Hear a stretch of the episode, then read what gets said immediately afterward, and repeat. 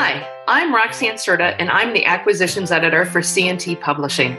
I've been acquiring books for nearly 20 years, and the past seven of those have been here at C&T. Through my job, I get the privilege of meeting countless designers, authors, and industry professionals who all do amazing things with their creativity. I'll be bringing some of those quilting and stitching personalities to this podcast to share their amazing stories and insider information. Download the latest episodes and get to know great crafters, learn the backstories behind events and people, and hear funny stories from people living the crafty life. This is Roxane Cerda, and thank you for joining me for Behind the Scenes. Today I'm talking to Aimee Ray. Aimee is an artist, a graphic artist, an embroidery designer, and an author. You're likely familiar with Aimee for her well known doodle stitching books and her frequently woodland inspired little dear embroidery patterns, projects, and kits. And so, Aimee, thank you so much for taking time to sit down and talk and talk to me for a little bit. Oh yeah, thanks for having me. Well, and you know, it was it was funny because so you and I have really only ever talked about embroidery because that, you know, that's the book topics we've had under consideration and, and we've got underway. I originally thought that we would start out this interview by talking about your transition from graphic art to embroidery art. As I started doing my research for the episode, I realized you actually haven't ever stopped working in graphic arts. You know, you you do both simultaneously. Like how do those work together? Oh, yeah. I mean, I did graphic design professionally for other companies for about 15 years before I quit to do my own thing. But I do definitely use graphic design, my, de- my design background in all of my designing for my patterns. I do all of my artwork in Adobe Illustrator after sketching it by hand. And I also do all of the design and illustration for my website, my logos, my packaging, everything myself. So it is it is really important to be able to translate everything I do to digital files for printing and production, whether it's for my printed fabric samplers or books that I'm writing. So yeah, my design experience has definitely been useful. I, I think people who know you in one area or the other might not realize that you actually run two separate little dear businesses. Mm-hmm. Like, how do you keep that separate? Do they overlap? Are your customers really different? Um, yeah, I do have one Etsy shop for my embroidery and sewing craft patterns, and a second one that has all downloadable digital paper craft files and also wall art prints that are all my own artwork. I think the customers are similar. They're both really into DIY and crafty things. So I try to cross promote the shops, you know, to each other and get my stitchers interested in paper crafting and vice versa. Is it a lot to juggle to have two separate things? Because seems like it could be. well, yes and no. I mean, my paper, my printable um, Etsy shop is much smaller scale. I it, and it's also kind of runs itself because it's all downloads. And so, mm-hmm. for the most part, people buy something and download it, and that's the end. I don't really have to do anything else. So, that helps a lot. It has started to be a lot of work, especially since my embroidery and craft side has grown so much this year. And so, that side has kind of been put on the back burner. but I'm trying to, I am trying to keep up with both of them and I, you know, I totally agree. Downloadable, you know, could be a lot easier. And on the embroidery, I see that you've got, you know, you've got hand embroidery patterns that are PDFs, so those are downloadable, but you also have them as printed fabric samplers and then kits. Like, why the variety? Like, why give yourself that extra headache? Well, I find that different people do have different needs. I mean, some people are seasoned crafters and already have a big stash of supplies they're just waiting to use up, while other people are brand new to embroidery and they like to get everything, all the supplies together in a kit. And also, uh, the PDF downloads are especially good for people like overseas who may not want to pay mm. extra shipping and also people who i have lots of people who only buy pdf downloads. And so they're just they just have that you know system or they know how it how it works and how to use them to their best ability. And so that's what they like. Also pdf downloads are can be more customizable because you have that digital file. So you can use bits parts of it for different things or how use it however you like. Oh okay. And i'm kind of going to switch things around a little bit in that so with so many you touched on this a little bit that there are so many people now that are new to embroidery since we've all been home so there's your elephant in the room. We've all been home, we've been doing different things, and we've also seen a big spike in embroidery if somebody's thinking of trying embroidery for the first time, like what is the best entry point or like entry project? If you've never embroidered before, I would suggest like a basic stitch sampler. And I have one in particular that is like the most popular thing that I sell. And it's a printed fabric sampler that has um, 13 basic embroidery stitches on it, and they're all labeled right on the fabric. So once mm. you're finished with it, you have a handy stitch reference that you can go back and say, oh, yeah, I remember how I did that. So, yeah, that's a really good place to start to learn some basic stitches. And ha- you have endless possibilities ahead once you learn just a few basics. Okay. Well, you know, and that kind of leads me to another question that I've kind of I've noodled about a little bit in that, you know, I like to play on your site cuz it's fun. And it, you have a lot of different samplers up there, but they're not traditional samplers in that you really approach the concept of sampler differently. So like what kind of inspired you to kind of take those in a different direction? I guess I've never been super familiar with what a traditional sampler looks like. I mean, um, when I started embroidering as an adult, I just started by stitching my own sketches and designs. So I've always loved anything whimsical and fanciful, and especially nature motifs. So I started out just designing patterns that I wanted to stitch for myself. And it turned out a lot of other people wanted that too. Well, if you haven't checked them out, you should definitely go look because they're really they're interesting in that you get a lot of stitches in there, but what you end up with doesn't look like the old alphabet tree house kind of sampler that right. you might think of. They're really fun. Um, so, in speaking of beginners, one of the things that I think people find potentially intimidating or maybe indulgent when they're trying like something new is the stuff. Mm-hmm. So like all that shopping and spending that you need to do before you can even start your first project. So right for embroidery like what are the things that somebody really must have in order to try something for try that for the first time? One of the reasons i love hand embroidery is that it is so easy and inexpensive to get the supplies that you need. You can literally start embroidering with just like a hoop an embroidery needle and floss and some fabric which um, you can find all those things at any craft store. And fabric, if you're just starting out, a great place to look is your clothing or linen closet. I mean, you can always find a little corner of something to, you know, practice on or add a little bit of embellishment to. So all you really have to do is stretch the fabric onto the hoop, thread your needle, and start stitching. So it's as easy as that, really. And another thing I love about embroidery is that it doesn't have a lot of rules. You can make something fun and make a really cute little design on something with just a few basic stitches or even just by freestyling it. Should they look for like an actual quote unquote embroidery needle or is there like some flexibility in there? It's flexible. Um, I like to buy packs of embroidery needles that have like a few different sizes because if you look at the floss, you'll divide your floss up. It has six threads twisted together, and you'll usually divide those up and use less for, you know, depending on what kind of project it is. So you could use a smaller uh, needle with a smaller eye for less threads or a larger eye for more threads, that kind of thing. But basically, you can embroider with any kind of sharp needle that you can thread and put through fabric. years and years and years ago, I apparently got some bug and I took all the needles out of all the cards and put them in like a really pretty needle book, but I didn't mm-hmm. separate what was what. yeah.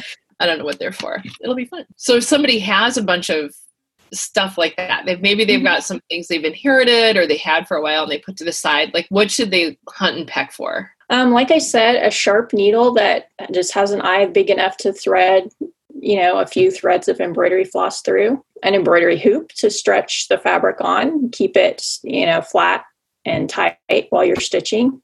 And then you just knot the end of the thread, pull it through the back of the hoop, and go to it. It's as simple as that. There you go. Uh, definitely, if you're sitting at home and you're bored, jump in. Well, and I see also that you've got some basic starter kits. Are those new, like in response to kind of at home like mandatory at home shopping? Um, I've actually had startup kits for a few years, and it is a great way to get exactly what you need to start stitching. But yeah, they've been great this year, especially because people have trouble getting out to shop or they don't want to spend a lot of time out looking for the supplies that they need. They've done really well. I've actually had some trouble myself keeping them in stock earlier in the year and I had to get creative with obtaining some of my supplies online and searching out new shops that I could order things from that because I didn't want to, you know, myself spend a lot of time out. They're still in and they're still doing well. We all know that particular pain from the beginning of this year. I know, yeah. During this podcast season, I've been talking a lot with people in the creative industry about how you know what are you doing or what do you think we need to be doing to keep the amazing variety of creative products and projects flowing in the middle of all of this? And so that when we come out of the pandemic we have artists still working so that people have their inspiration and their patterns and everything. What do you feel like we should be doing or what do you think consumers should be aware of in terms of keeping it all going I think it's really important to continue to support small businesses in general. I mean, your local small businesses, as well as artists and, and craft businesses online that you admire, because those people, this is their life, you know, this is all they have. And I myself try to keep supporting other artists as much as I can. And I think it's just a great way to continue to build community and support each other. Well, and I noticed that you have like a subscription program as part of your mm-hmm. business. How does that work? And do you feel like subscribing to favorite artists is kind of more important now than maybe it was a year ago? Yeah, I do have uh, monthly subscription programs through patreon.com for both embroidery fabric samplers and um, felt sewing pattern PDFs. So um, when you subscribe, you get one or the other or both, and they're all new exclusive designs each month. I really love creating for these. It's it's a lot of fun for me to release new projects to my subscribers each month, and I'm super grateful to each of them for choosing to craft with me, and we get to sew something along together. You know, like I said, it builds that community together. So, so yeah, it's it's so important to support artists and small businesses during this time, especially when things are so unpredictable. And it's a great way, like a subscription, is a great way to keep yourself motivated to be creative and take that time for yourself to relax and you know self care and treat yourself to a new craft project each month to do. Maybe people who are newer to crafting or who haven't tried embroidery yet don't know how relaxing and meditative it really oh, yeah. can be. yeah, it definitely is. I mean, even now that I do it for a living, it's still, I mean, that stitching time is still really relaxing and calming for me. So. Yeah. So if you haven't tried it and you're a little bit stressed out, it doesn't matter what it ends up looking like, but it is helpful. Right. right. It's the process that is very meditative and calming. It is. I kind of find that when I'm doing it, I have to concentrate just enough on what I'm doing that I can't be thinking of 30 different things at the same time. It's like a good thing to do while you're like watching Netflix or something because you know it keeps your hands busy. You can do it while you you're looking up and down, that kind of thing. So, yeah, yeah i can i can listen to a book or i can watch a right. TV show or a movie but i can't be worrying about something else that has to be solved if i'm trying to yeah. put the needle where it's supposed to go yes changing gears ever so slightly because it's still kind of stuck at home topic wise but i wanted to ask kind of how are you finding continuing to create during the pandemic as somebody who's worked from home for quite some time, are you finding things now much different, or is it just kind of now everybody's doing the same thing you are? Mm-hmm. yeah, I guess the biggest difference for me is that my kids are home all the time now, too. So working around them can be a challenge. Yeah, I really just feel so grateful to be able to continue to do what I do from home and also that I have the opportunity to help people find some peace and joy through creativity um, when you're stuck at home, that can be so important, you know, just to have that outlet. But um, hand embroidery, yeah, it can be so, and sewing, hand sewing also can be so soothing and a great way to just relax and calm your nerves. And I'm really thrilled and and thankful to be able to offer that to people if your kids are at home um, which mm-hmm. i mean most kids everywhere are right now like are you adding embroidery into their curriculum or do they get out of it their interest is here and there on it. You know, every so often they'll be like, oh, yeah. Most of the time, they're like, here, make this for me. so, you know, I design a lot of little felt animal patterns and stuff like that. And so they'll sometimes design a character or have an animal or something and say, here, make this felt animal for me. and so I kind of try to rope them in and, and, you know, get them stitching on it themselves too. But we do some projects like that together. So that's fun and I, love the ages when they're willing to do so. That's the best yeah. part have you like are there new projects or new directions you've taken in response to like so many people staying at home? Well like we talked about before the full kits with all supplies included um, have been a priority because it is harder for people to get out and get supplies or spend a lot of time you know being out in public. But i'm definitely focusing on keeping that kind of stuff available. But really i'm just trying to continue creating new designs that i know people will enjoy. And i know and i keep slavering or slobbering over your kits so you know. So if you haven't checked the kits out you should. Even though in complete honesty i probably have everything in the kits except for right except for the, the motif. Let's see well and i wanted to talk a bit too about your new book. I know it sounds a little bit self-serving but I find it really interesting because the book that you and I worked on together uh, originally is really quite a departure from your earlier books. Mm-hmm. So I just wanted to talk a little bit about like what was it that prompted you to take a different direction. I'm going to say somewhat different because fans of your earlier work, you know, will still love this book. But what was it that kind of put you over into that like let's do something new kind of direction? Well, I've had ideas for this type of book in my mind for years. So uh, while most of my previous books are focused on creating or embellishing like a finished project featuring embroidery, like a bag or clothing or useful home decor items, that sort of thing, really my favorite way to use embroidery is just as an art form. And so this book really focuses on different ways and techniques to just create your own hand embroidery art that you would like hang on the wall, possibly, you know, a home decor item. But for the most part, think like wall art type stuff. Well, and so your subtitle on that book is Move Beyond the Pattern. What does that mean? Like, what should the reader understand from from that? Um, basically, just try to think beyond what's spelled out for you in the project instructions. So, think about mixing and matching different techniques, explore, try new things, discover your own creativity. Well, and one thing that I, I find pretty cool about that one um, your new book is that you included everything in there that is kind of modern embroidery so if you if you like things that are embroidered and you're playing around on instagram or pinterest or whatever if you've seen kind of a unique display idea or a spin or a different kind of substrate to embroider on, it's likely in there. Is there anything that you actually left out? That you kind of now you're like either you wish you'd put it in or you left it out because it's like not your cup of tea. Oh, there's always, always more. I really, I've, I've tried to explore a lot of different ideas from things like stitching your kids' artwork to crayon tinting and stitch journals. But yeah, I mean, I can definitely see a book of even more like advanced stitches or involved projects. There's literally always something more that you can experiment with, whether it's embroidery or any other craft or art form. So I'm always super inspired by um, the things that I see online. It's a lot of fun. well, yeah, I just every time I feel I was like, oh yeah, yeah, there's that too.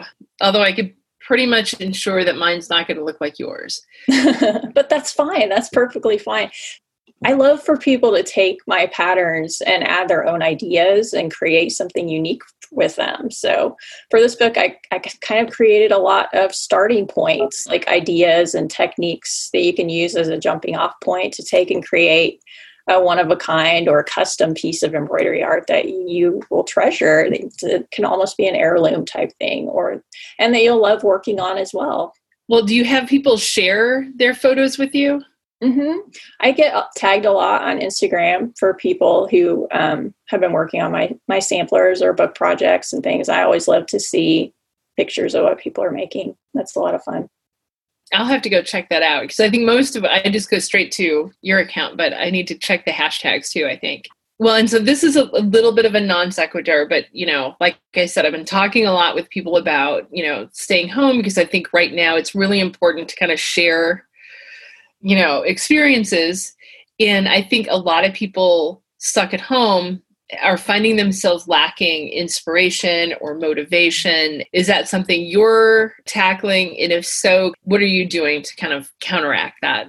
Yeah, I definitely get frustrated and overwhelmed and depressed in the midst of this craziness that we're living in right now. And sometimes it feels like I'm dragging myself out of bed, but I really do love what I do. And having projects that I created and I'm excited to work on makes it all worth it. And for as long as I can remember, I've had a long, long, long list in my head of projects and things that I want to do. And so I'm never at a loss for what to do, even if I don't feel like working on something. There's something else waiting in line that I'm like, well, I could do that maybe instead for a while, you know? So I don't have a lot of trouble keeping myself motivated just because of that. But like I said, I definitely feel the stress too. Well, and sometimes I think doing something, even if it's like five stitches or one oh, email, oh, yeah. it kind of can help break that up a little so, what do you have going on next? Do you have anything exciting coming up? Um, well, my, besides the embroidery art book that just came out, I have a new kit coming out that I designed for Thunder Bay Press, and it's patterns inspired by Jane Austen and her writings. Oh, and it's called Embroider the World of Jane Austen. And it's a kit that contains um, some fabric and floss as well as the patterns and book. And that was really fun. And I think that fans of hers will really love it. I'm always working on new designs for my shops and for my Patreon.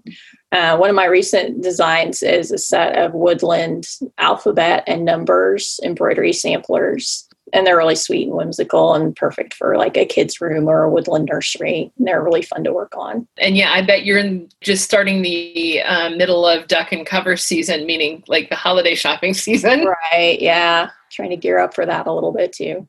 Yeah. Do people kind of start a little bit early? Because I mean, I'm sure some people gift like your kits and things, but if you're going to make something for somebody, you're probably not going to start at December 1st, right? Yeah, that's true. Um, I think people start, well, I mean, I sell Christmas patterns and stuff all throughout the year that people will grab and start working on early. I think the rush for me starts around end of October, or beginning of November, and goes pretty steady through the end of the year. So I'm going to have to go check out your Jane Austen kit because my daughter yeah. Kill me for putting this on here, but her middle name is Jane and it's for a reason. Oh, I love that. yeah, she won't she won't treasure it till later, but if I make it for her yeah. now, at some point she will. Right. Where is the best place to go if people want to find out more about you, your work, everything you've got going on? Um, little-dear.com, D-E-A-R, uh, is my website. And from there, um, you'll find links to all my Etsy shops, Patreon subscriptions, and there are also um, a lot of embroidery and craft tutorials if you're just starting out with sewing or hand embroidery. So, yep, little-dear.com. Awesome. All right. So if you're new, you can go there and figure out how to do it and get what you need. right. that's a nice that's a nice bonus for right now. All right. Well, you know what? Thank you so much. I know you've got like you said, you're gearing up for the holiday season and everything else under the sun. So I appreciate you taking time. Yeah, of course. Thank you. This is Roxane Cerda. Thanks for listening to Behind the Scenes. Want to know more about our outstanding group of authors and their books? Visit us online at CT Publishing on Instagram, Twitter, our C&T Publishing channel on YouTube, or on our website at ctpub.com.